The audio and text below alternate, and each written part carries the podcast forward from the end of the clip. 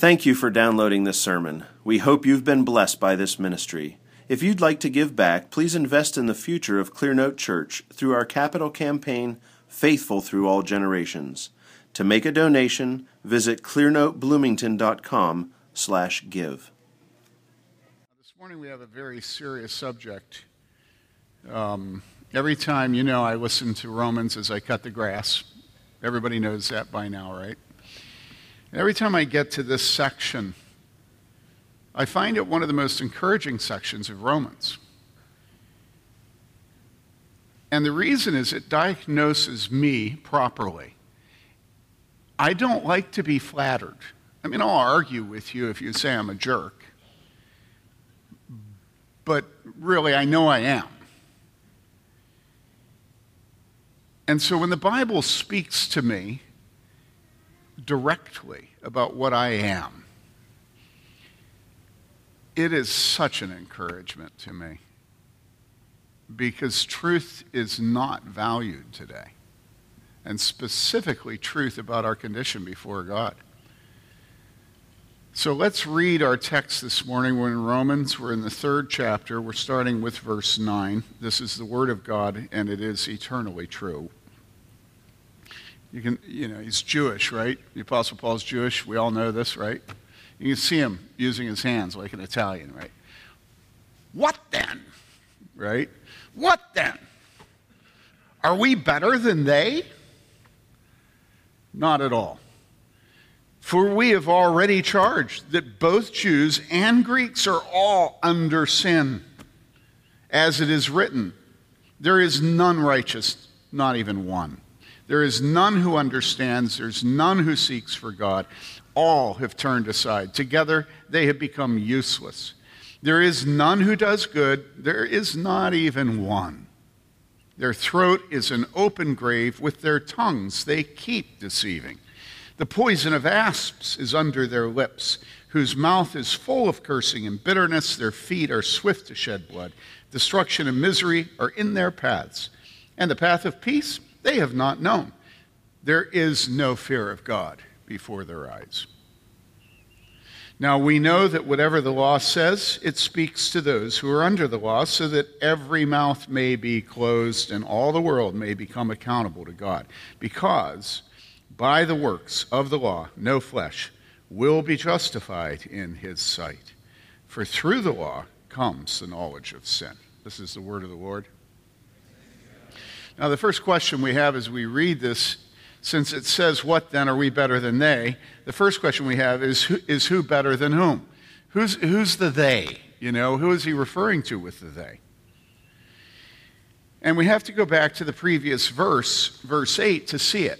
You remember the Apostle Paul has been being accused of, uh, of encouraging uh, sort of a fatalistic life by talking about how God is glorified uh, in the judgment of sinners. And so, what people are saying he believes is that, that uh, since God is glorified by judgment, then let's sin that grace may abound, because God's grace is shown in his judgment of sinners. In other words, if God is glorified both by the judgment of the wicked and by mercy to those who look to Christ in faith, then let's just sin that grace may abound. And, and we think of this today in terms of uh, the end justifying the means. That's how we talk about it. You know, you don't do, you know, two, two wrongs don't make a right, right? That's, that's one of the things that we would say. But it's a common error to think that if good comes from something that's evil, it sort of ameliorates the evil, right? It's not quite as bad. And so that's what they're saying about the Apostle Paul. You know, you're encouraging evil by what you're teaching. You're encouraging evil. Now, how does he respond to that? Verse 8, he says, And why not say, as we are slanderously reported, and as some claim that we say, let us do evil that good may come? Their condemnation is just. Now, I want you to feel what's going on here. I hope all of you realize that the only narrative in America today is the narrative of the hatred of authority. That is the, the overarching narrative of everything you read, everything you see. It's hatred for authority. Okay? If you don't realize that, I'm telling you, it's just hatred of authority. You know, even to the Supreme Court hating the Constitution. Okay? Now, I know you don't think that way because they make a big show out of submitting to the Con. They take vows that they're going to submit to the Constitution, right? But it's a living document. They don't submit to the Constitution. And from there down to the presidency, to the legislature, then to the local state level, everywhere, to the church, okay, to the elders board, everywhere is an orgy of hatred of authority. And so the Apostle Paul is demonstrating this very thing. He is trying to protect the sheep. That's why Paul lives, is to honor God and to take care of the sheep, to protect them, right? He's working hard to protect them. And what happens? Well, it's always what happens. The man who actually tries to be helpful is attacked. And so the Apostle Paul is being attacked here. The Apostle Paul is being slandered as we are slanderously reported as saying.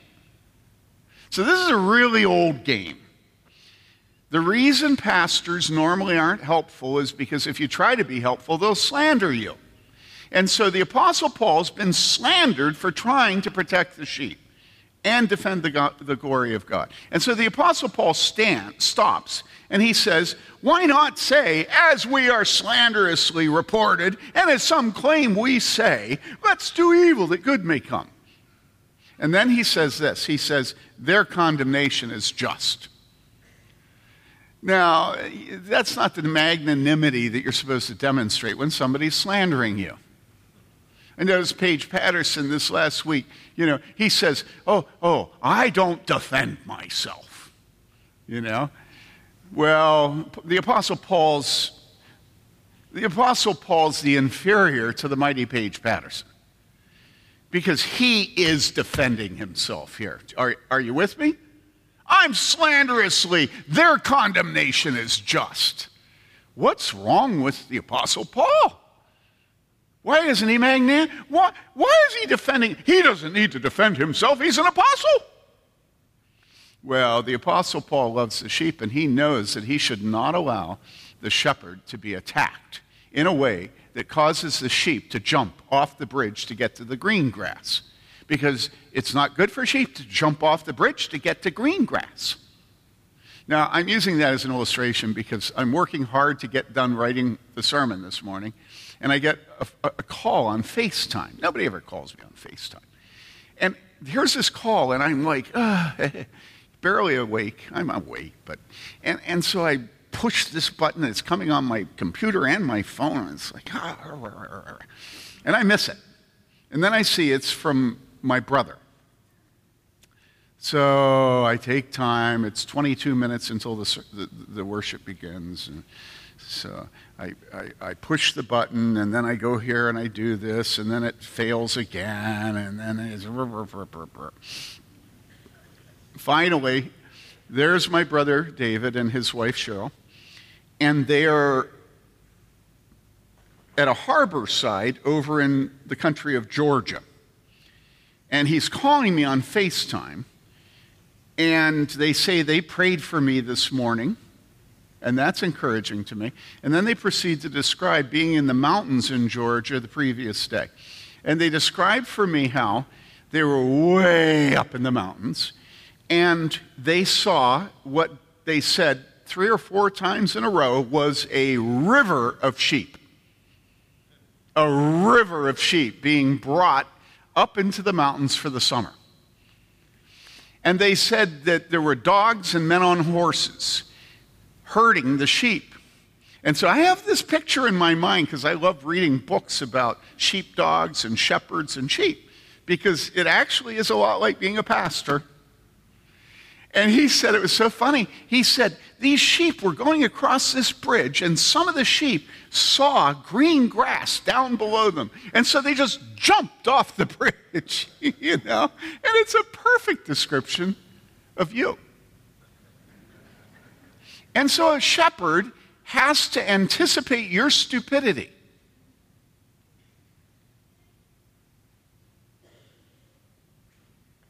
But when he anticipates your stupidity and tries to head you off at the pass, you will then headbutt him. Do you understand this? You are not easy to lead. And so, what you'll do, your headbutts aren't headbutts. You know, I haven't yet had anybody in the door of the church lower himself and then headbutt me.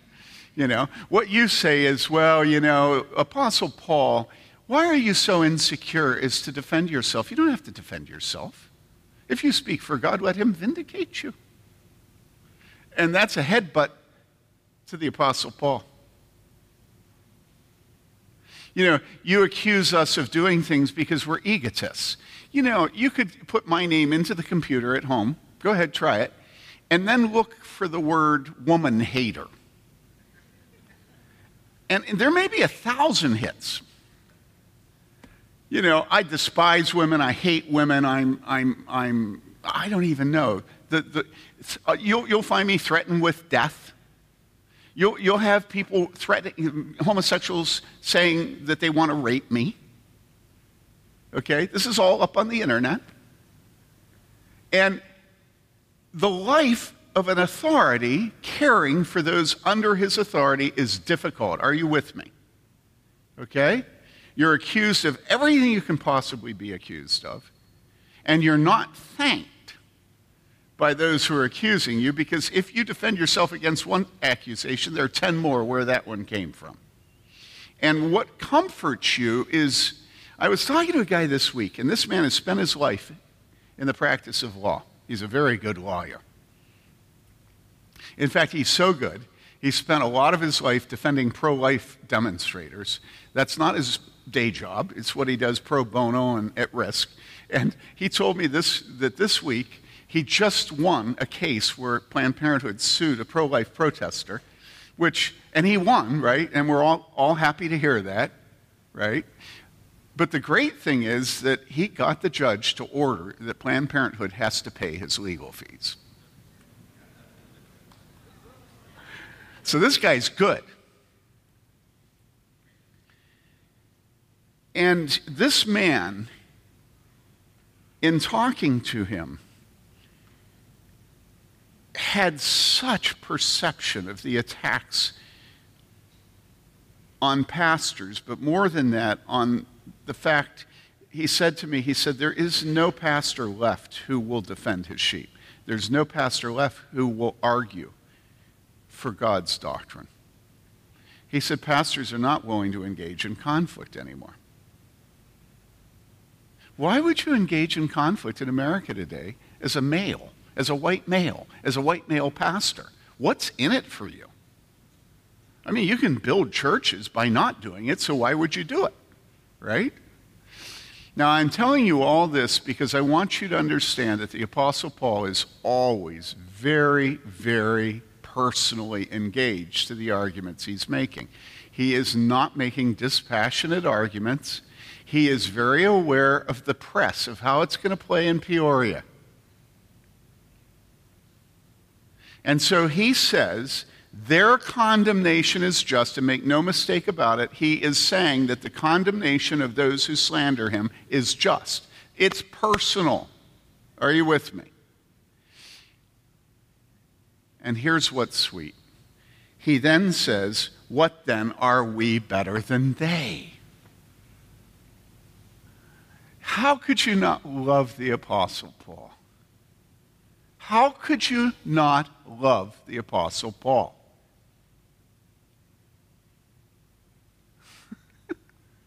You know, he's just hit one out of the park. their condemnation. I mean, if there was ever a moment for the Apostle Paul to be self righteous, it's right now. And what does he do? He says, What then? Are we better than they? And you know that the answer is no.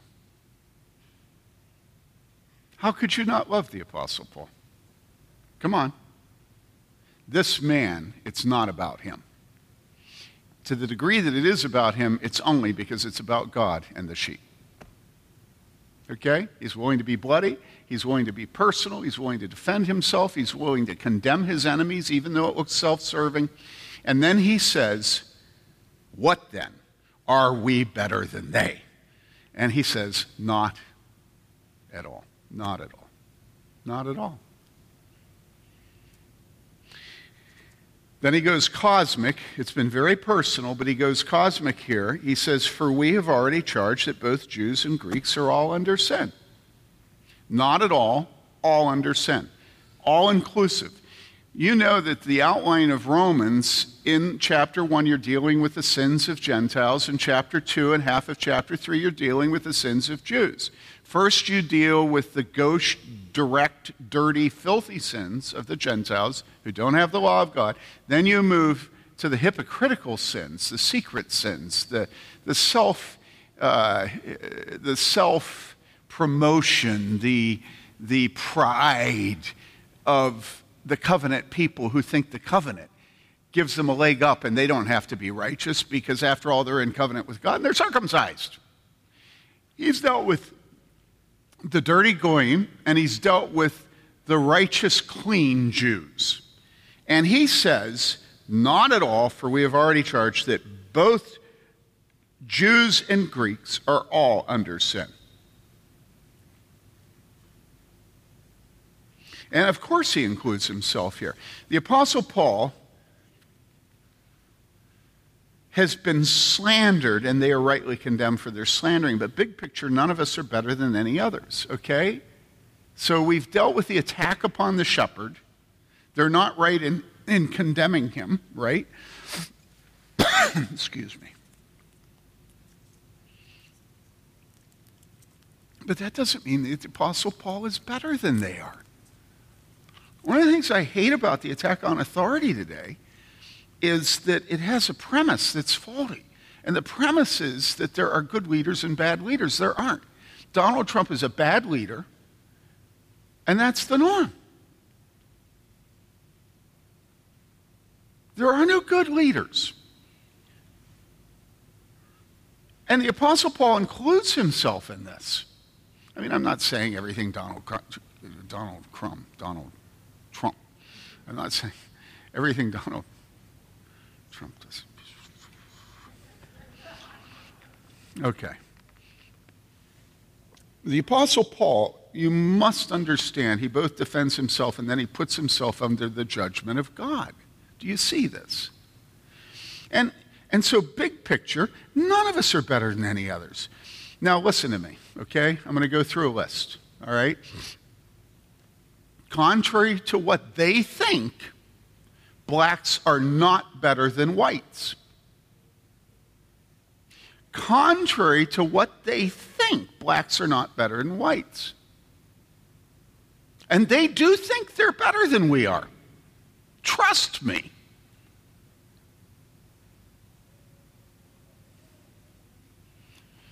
And contrary to what they think, whites aren't better than blacks. And they do think they're better than blacks. I know one of them.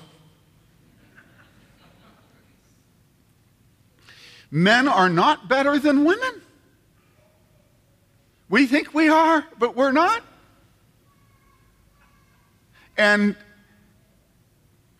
women are not better than men. And every woman thinks she is, and she's actually not. Baptists are not better than Presbyterians. And Presbyterians aren't better than Roman Catholics. And Russians aren't better than Chinese. And Japanese aren't better than everyone. That's not what I actually have written down. I suppressed myself when I was writing this. I said, no, I better not say that. What I actually had written down is that Japanese aren't better than Koreans. And, and then I thought, okay, well, I'll say it about Germans. Germans aren't better than everyone. But I didn't even do that. I said Germans aren't better than Poles. And Brits, now I was going to say Brits than everyone, but I said Brits aren't better than Aussies.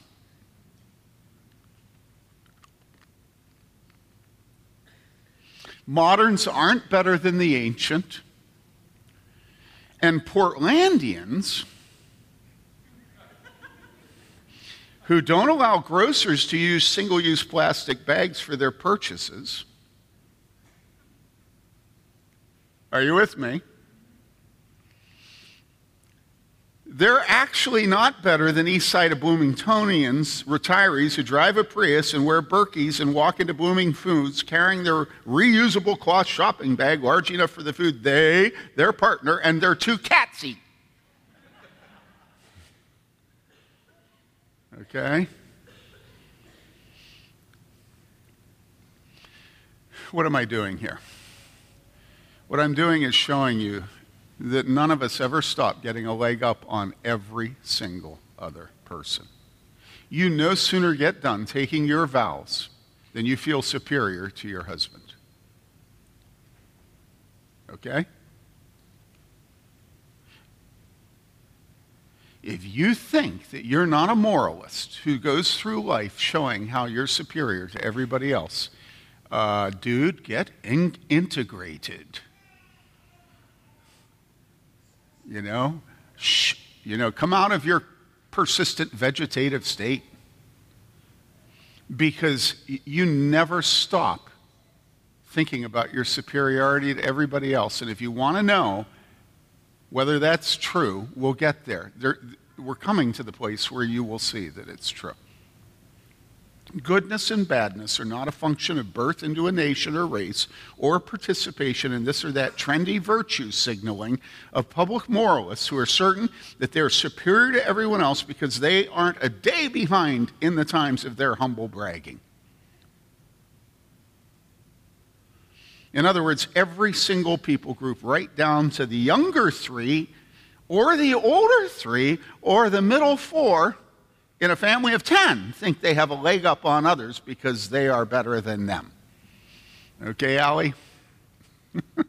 you know, Allie is Mary Lee's younger sister, and you should hear the older ones talk about the easier life. That the, the, what do they call you? The three bumps or the three?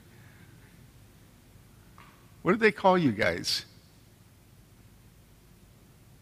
The three what? Bumps. You ever talk to the crumbs about their family? You know, you can, you can, you can make jokes about which one is like which one and, and how they get along and, and who fights and who cries and all this stuff. Then try to walk into the Trump family and say anything critical about any of them. And they're all of a sudden united. What did I say? I said Trump, yeah. Trump crumb. Not same difference. My wife told me last a couple weeks ago she was so was it last week she was so uptight that I was messing up Elisha and Elijah. Well, you know, I'm 64. Okay, there are certain perquisites of being 64, right?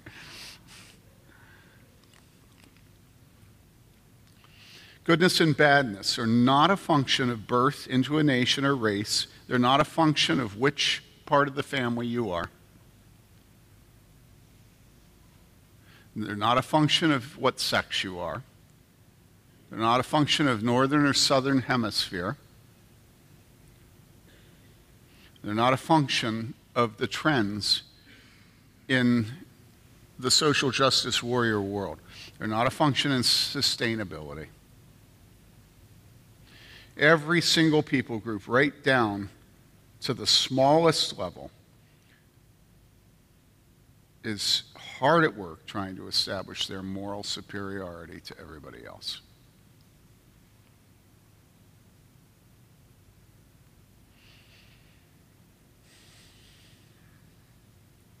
If you were to take any group of people, and let's say same race, same northern hemisphere, same country, you know, same color hair, all Aryans, right?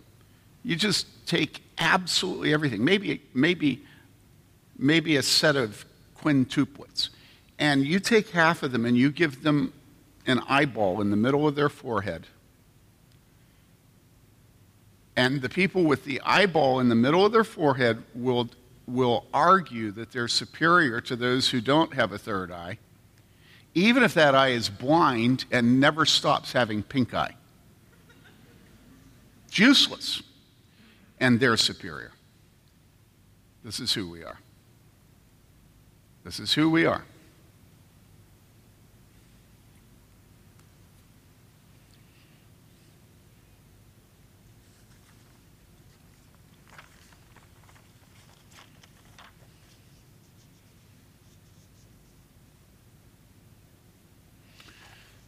So, speaking and writing under the inspiration of the Holy Spirit, Apostle Paul answers the question, Are we better than they? He says, Not at all, for we have already charged that both Jews and Greeks are all. And then notice the preposition, we're all under sin. You should always think how you would write the Bible if you were writing it. And you know, every one of us, if we were writing this, would not write under sin. It wouldn't occur to any of us to write under what we would do is we'd say we're all sinners.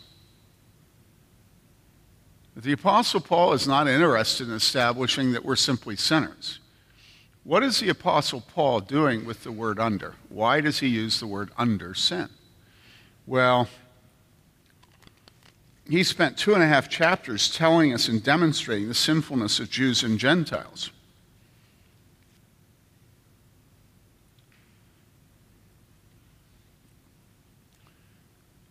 And now he is telling us that sin is not something we choose, but sin is something that chooses us.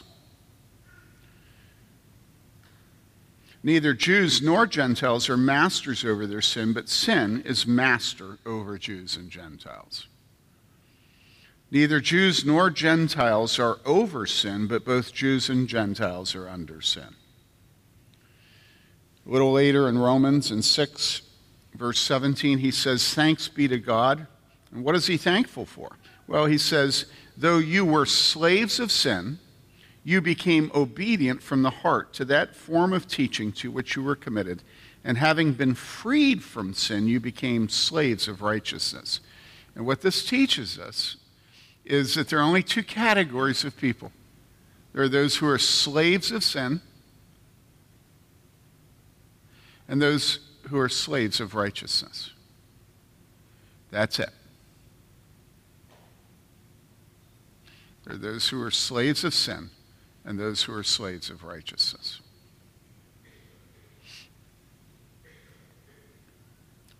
Now, you might want at this point to argue with the Apostle Paul, claiming he has an overly negative view of man because he needed man to feel guilty in order to sell man religion. Very common thing. I noticed in conversations, I, this last week, I don't remember who it was or where I was, but there was, well, now I do. But, you know, I was sitting there talking to a couple of guys and asked them what they did, knowing full well they'd say, What do you do? And so I, I brought up the fact that I'm a pastor. And then immediately I started talking about sin. Because what's the sense of them knowing you're a pastor unless you give them an opportunity to think about sin? You know? And immediately there was no interest in me, what I did for work, sin, God, anything. It was just very clear that, and you know, the conversation continued for another half hour, but the, we didn't get back to that. I tried a couple times. I gave it the college effort. But who knows? Maybe they know where we are, and maybe actually they know the burden they carry, like Christian. And maybe they'll come here to find out how to get release from their burden.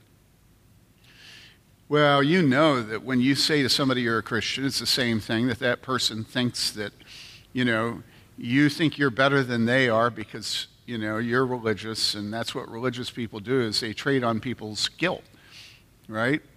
And so the Apostle Paul is saying that we're all under sin. And, well, that's what a man that sells religion would do. He'd convince you you're under guilt so that he can then provide the solution to your guilt. You know, he can solve your problem for you. He creates the problem, and then he solves the problem for you. The Apostle Paul knows you're thinking that as he talks, as he writes. He knows that when he says you're under sin, that your natural response is going to be, yeah, you're a preacher. That's what you're going to say because you know you want to get the honorarium for doing your funeral, my funeral.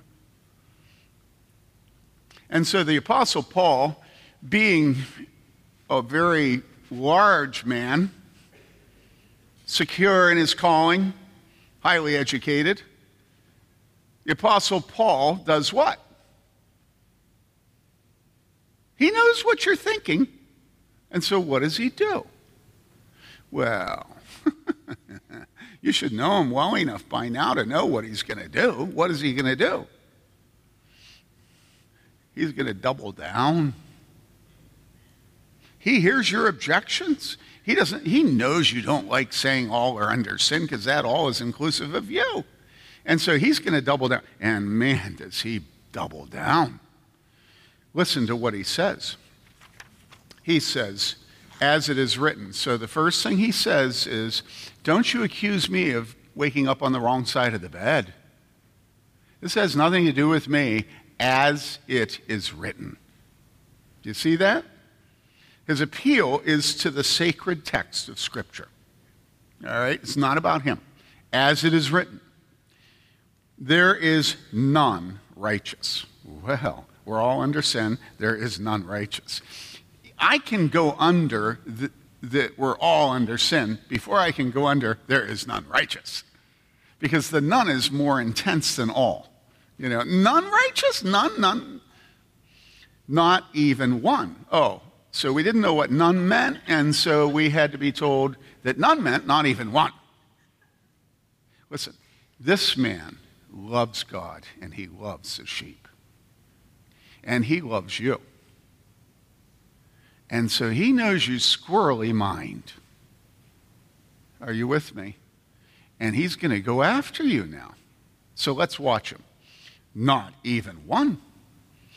There is none, in case we hadn't gotten the first none, there is none who understands. Think of all the people here who think that they understand because they have a PhD or master's, bachelor's, GRE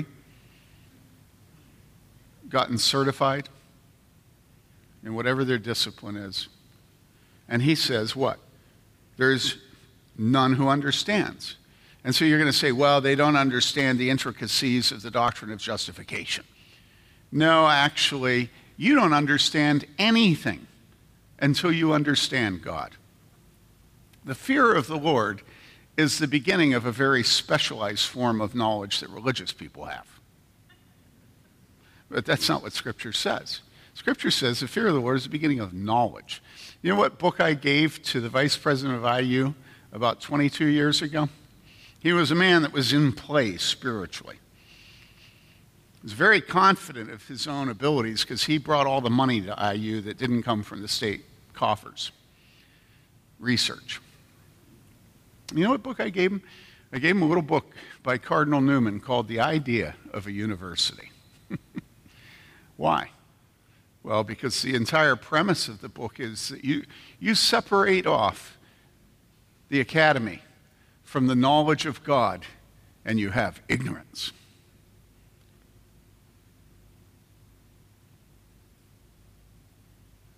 There is no one who understands. No one.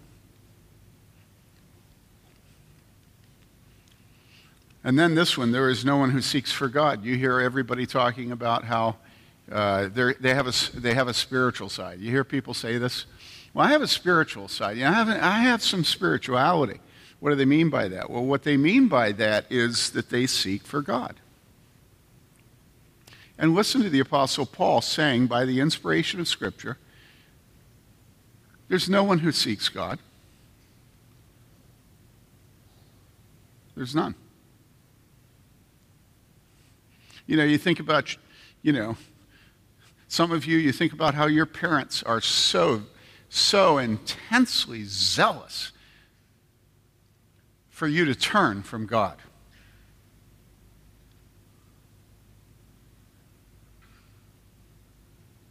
And you say, What are you talking about? And I say, Well, I can't tell you, but I can tell you immediately of two conversations I've had very recently in both cases, the parents are trying to peel off their children from God.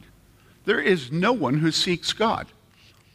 Oh, my Lord, I did not what? I did not choose you, but you have what? but you have chosen me. That's how the hymn goes. There's none who seeks for God, all have turned aside. Even the truth that is in front of us, we're like those sheep diving off the bridge. We turn aside. Together, they have become useless. That's a horrible thing to say about anybody that they're useless. There is none who does good. There is not even one. Once again, we got the none, none, none, not even one. Nobody does good.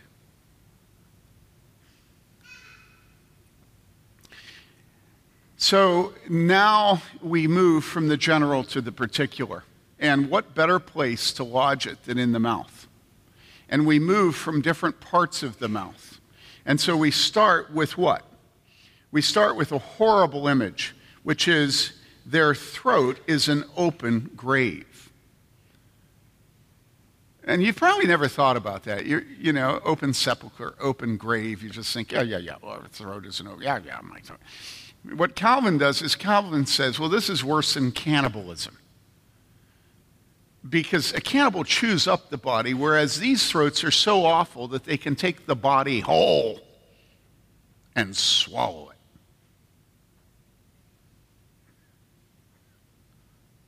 Their throat is an open grave. With their tongues, so we move from the throat to the tongue. With the tongues, they keep deceiving. He doesn't just say they're liars, he says they keep lying, they keep deceiving. Then he says the poison of asps is under their lips. So, you know, you think of a snake being sneaky.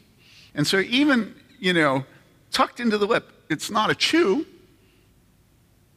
it's poison of asps. And then mouth, whose mouth is full of cursing and bitterness. So this is the mouth. We move from the throat to the tongue to the lips to the mouth. And the mouth is full of cursing and bitterness. And this is, this is what God says about us. He says, verse 15, their feet are swift to shed blood. None of us think that, we're blood, that we shed blood. We don't think that way about ourselves. We think, well, even if my tongue is, is not good, and I, yeah, I do depart from the proper way, and yeah, I don't seek God. But man, he says that their feet are swift to shed blood. And we just all say, no, that's not me. He's got me wrong. Okay, fine. It's written. The Apostle Paul reaffirms it. But you're not swift to shed blood. Destruction and misery are in their paths and the path of peace they have not known. I remember listening to an interview with Bob Dylan from some British uh, uh, show on the radio. I was working out in the backyard of my parents' house. This was probably when I was 19 or 20. And I loved listening to Dylan because he'd never pander to the, to the people that were interviewing him. And this guy was part of, you know, the hey, peace, brother movement, you know, peace, peace. And uh, he kept trying to get Dylan to admit that his, his uh, thing was peace, that Dylan was a great prophet of peace. And Dylan was having none of it. But the guy kept badgering him. You know, well, like, like, wow, man, peace, man, peace. And Dylan finally got sick of it, and Dylan said to him, Look, man, what do you think peace is? You think we have peace? Really? And then Dylan said, Look, he says, the moment you stop and reload your gun, that moment, that's the only peace you'll ever have. You're not actually peaceful, women. You're not actually peaceful in your marriages. you think you are, but you're not actually. The path of peace they have not known. And then the final one. There is no fear of God before their eyes. There's no fear of God.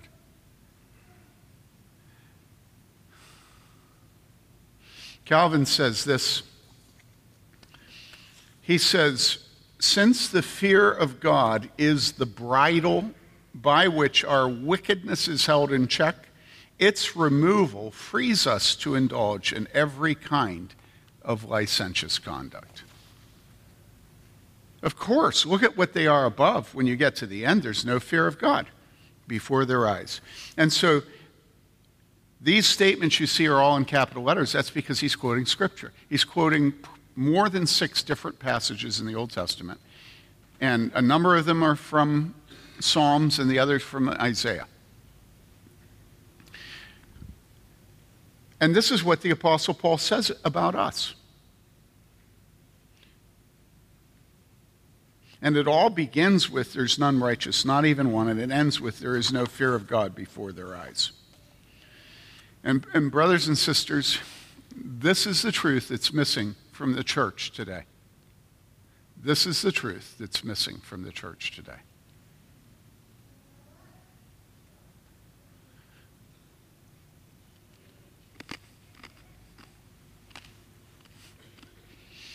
What people come to church thinking they need is to be uplifted.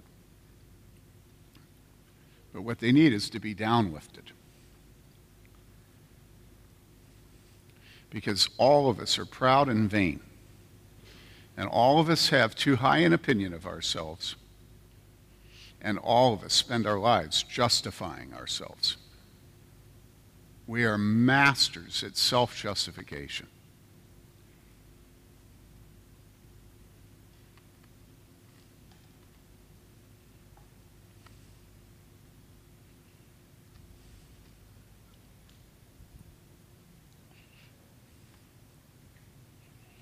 And instead of our pastors warning us that this is a highway to hell, they pander to us. And they help us make excuses. In fact, they perfect our excuses. I've been trying to speak up in defense of a national leader. And I said to somebody earlier this morning, I said, You know, I know all the charges against the man. And I know him personally and his wife. And I guarantee you that all of the all of the people participating in the witch hunt against this man, I guarantee you I can improve their criticisms of this man. I can improve them.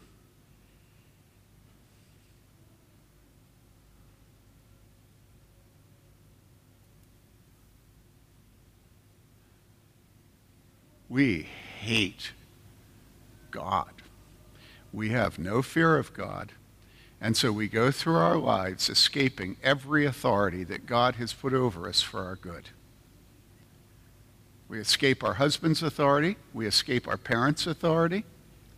We judge our wives and our husbands. We judge our pastors. We judge our elders. We judge our presidents. And when we stand before God at the judgment seat, we think we're going to be able to blame it on somebody else. We, we really do believe this. We believe, I never forget this, this, new, this cartoon I saw about 30 years ago. It's a little man standing under a high and lifted up judge at the bar. And the little man's looking up at the judge and he says, Guilty with an explanation, Your Honor. And that's how we think we will stand before God. And the whole world kowtows to us. The whole world tells us that we can't be expected to obey our sex because our mama put us in dresses when we were little, a little boy. And then we got raped when we were eight. And our father wasn't at home when we were growing up. And, our excuses go, you know, I'm colorblind. I, I, I can't. And it goes on and on. Well, I can't discipline my child because my child's sick. You know, he has a food allergy. Oh. She really does have a food allergy. But she's my granddaughter. She was arguing with me just then.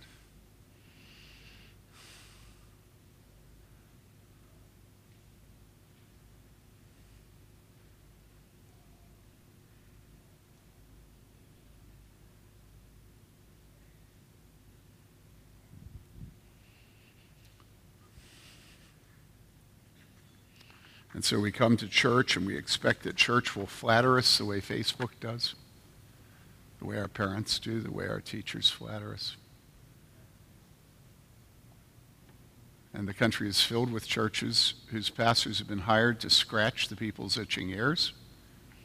And those people come into this church, and I mean, literally, it's like being on one of those magnet, magnetron uh, roller coaster things, you know, where they tell you to put your head back against the headrest when it starts. Because with electrical magnetic power, it's instantaneous 60 miles an hour, right? And if you don't have your head back against that, you'll wish you had. And that's what I see constantly with people coming into this church. Their heads get whiplash. Because why? Well, because they have never heard that they're supposed to fear God. No one's ever told them to fear God. No one has ever told them that God wants them to what? Are you ready? Are you ready? Fasten your safety belts, put your heads back against the headrest. God says, shut your mouth. Did you see that here? Did you actually see it? Now we know, verse 19, that whatever the law says, it speaks to those who are under the law. What? So that every mouth may be closed.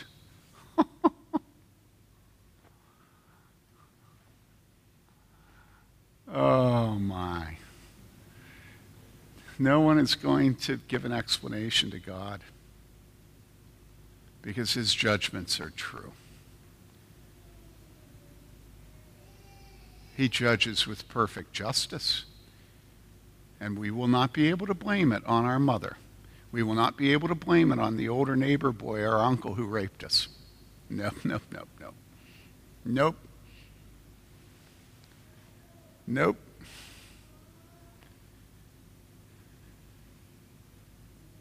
We are all guilty under the law, and God has done it so that we will shut our mouths. You don't need to think about the person sitting next to you. What you need to think about is yourself.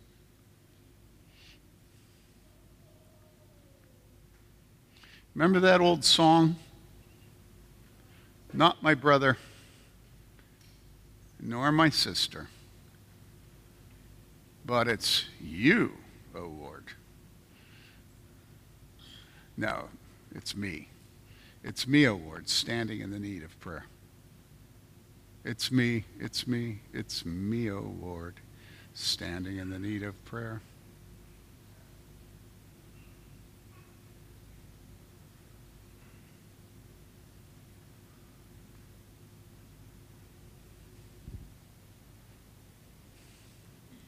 So that every mouth may be closed and all the world may become accountable to God. Hindus, Muslims, sophisticated Brits, pugnacious Aussies, proud Japanese, greedy Chinese, scared Koreans, arrogant Americans. The entire world will become accountable before God. Because, verse 20, by the works of the law, no flesh will be justified in his sight. None.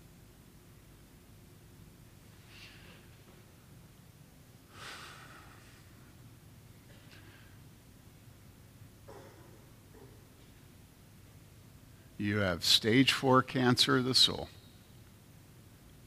It's inoperable. There's no radiation treatment. There's no chemotherapy.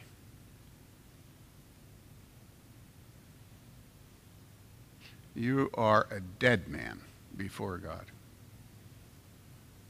You.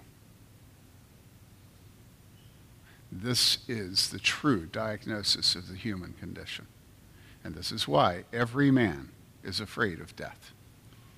Because every man knows it's appointed unto man once to die, and after that, the judgment. That's why Woody Allen says, I'm not afraid of dying, but I don't want to be there when it happens. And so, what is your hope? And immediately you're going to try to get a leg up on other people. Immediately you're going to say, Well, I'm better than he is. That's, that's, that is the perpetual answer of religious people. I'm better than he is. That's what the Jews were doing. Covenant nomism. You know, we're better than they are. God chose to have a covenant with us. We're circumcised. We're baptized. You know, we have weekly communion. We have covenant renewal worship. We sing psalms. We don't sing psalms. And those are all works of the law. And by the works of the law, no man will be justified. So, what is your, what is your hope? What is your hope? What is it? And you don't want to say it because honestly, it does sound utterly pathetic. You're strong. You're rich. You're educated. No man ever wants to say what his hope is and that his hope is Jesus, let alone to be washed in his blood. Blood is gross.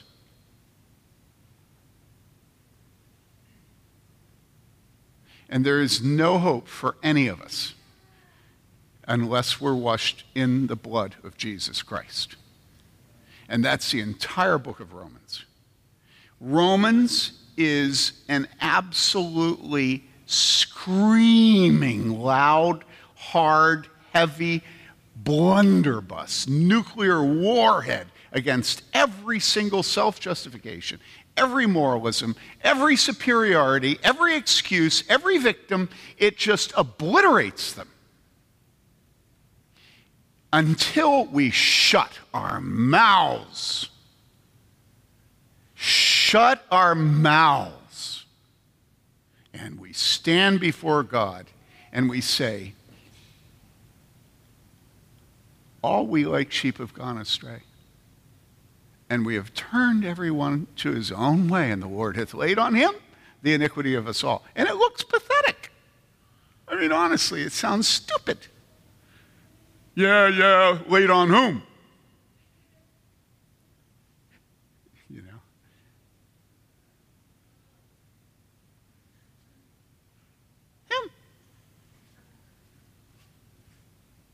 And the world cackles and laughs. He's on a cross. He's not God. God doesn't get killed. Are you kidding me? No, no, actually, I'm not. Him. Oh, you're pathetic, dude. You're so pathetic. You're so pathetic. His blood, huh? Who told you that? And we're like, he did.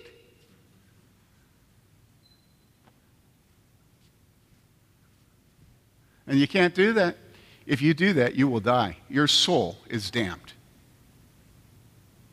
Christian had everybody screaming at him as he left his home. His wife, his children, the entire village. He had such an awareness of his sin that he had to run to Jesus. And as he's leaving, they're screaming at him to come home. And his back is turned to them and he's running full tilt. And what does he do? You remember? He covers his ears and runs. And to drown out what he can hear through his hands, you remember what he yells? He yells, Life! Life! Eternal life! He's not going, Him. He is fully resolved that he will have God, that he will have the, the pathetic blood of Jesus Christ.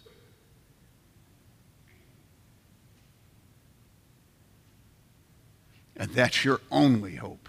It is your only hope. You have not been a good father. You have not been a good son. You have not been a good daughter or a good mother. I have not been a good pastor.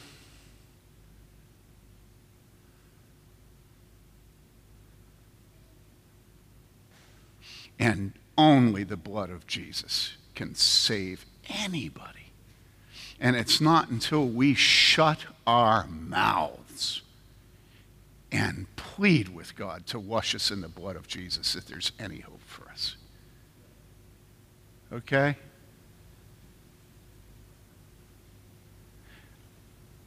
By the works of the law, no man will be justified. No man.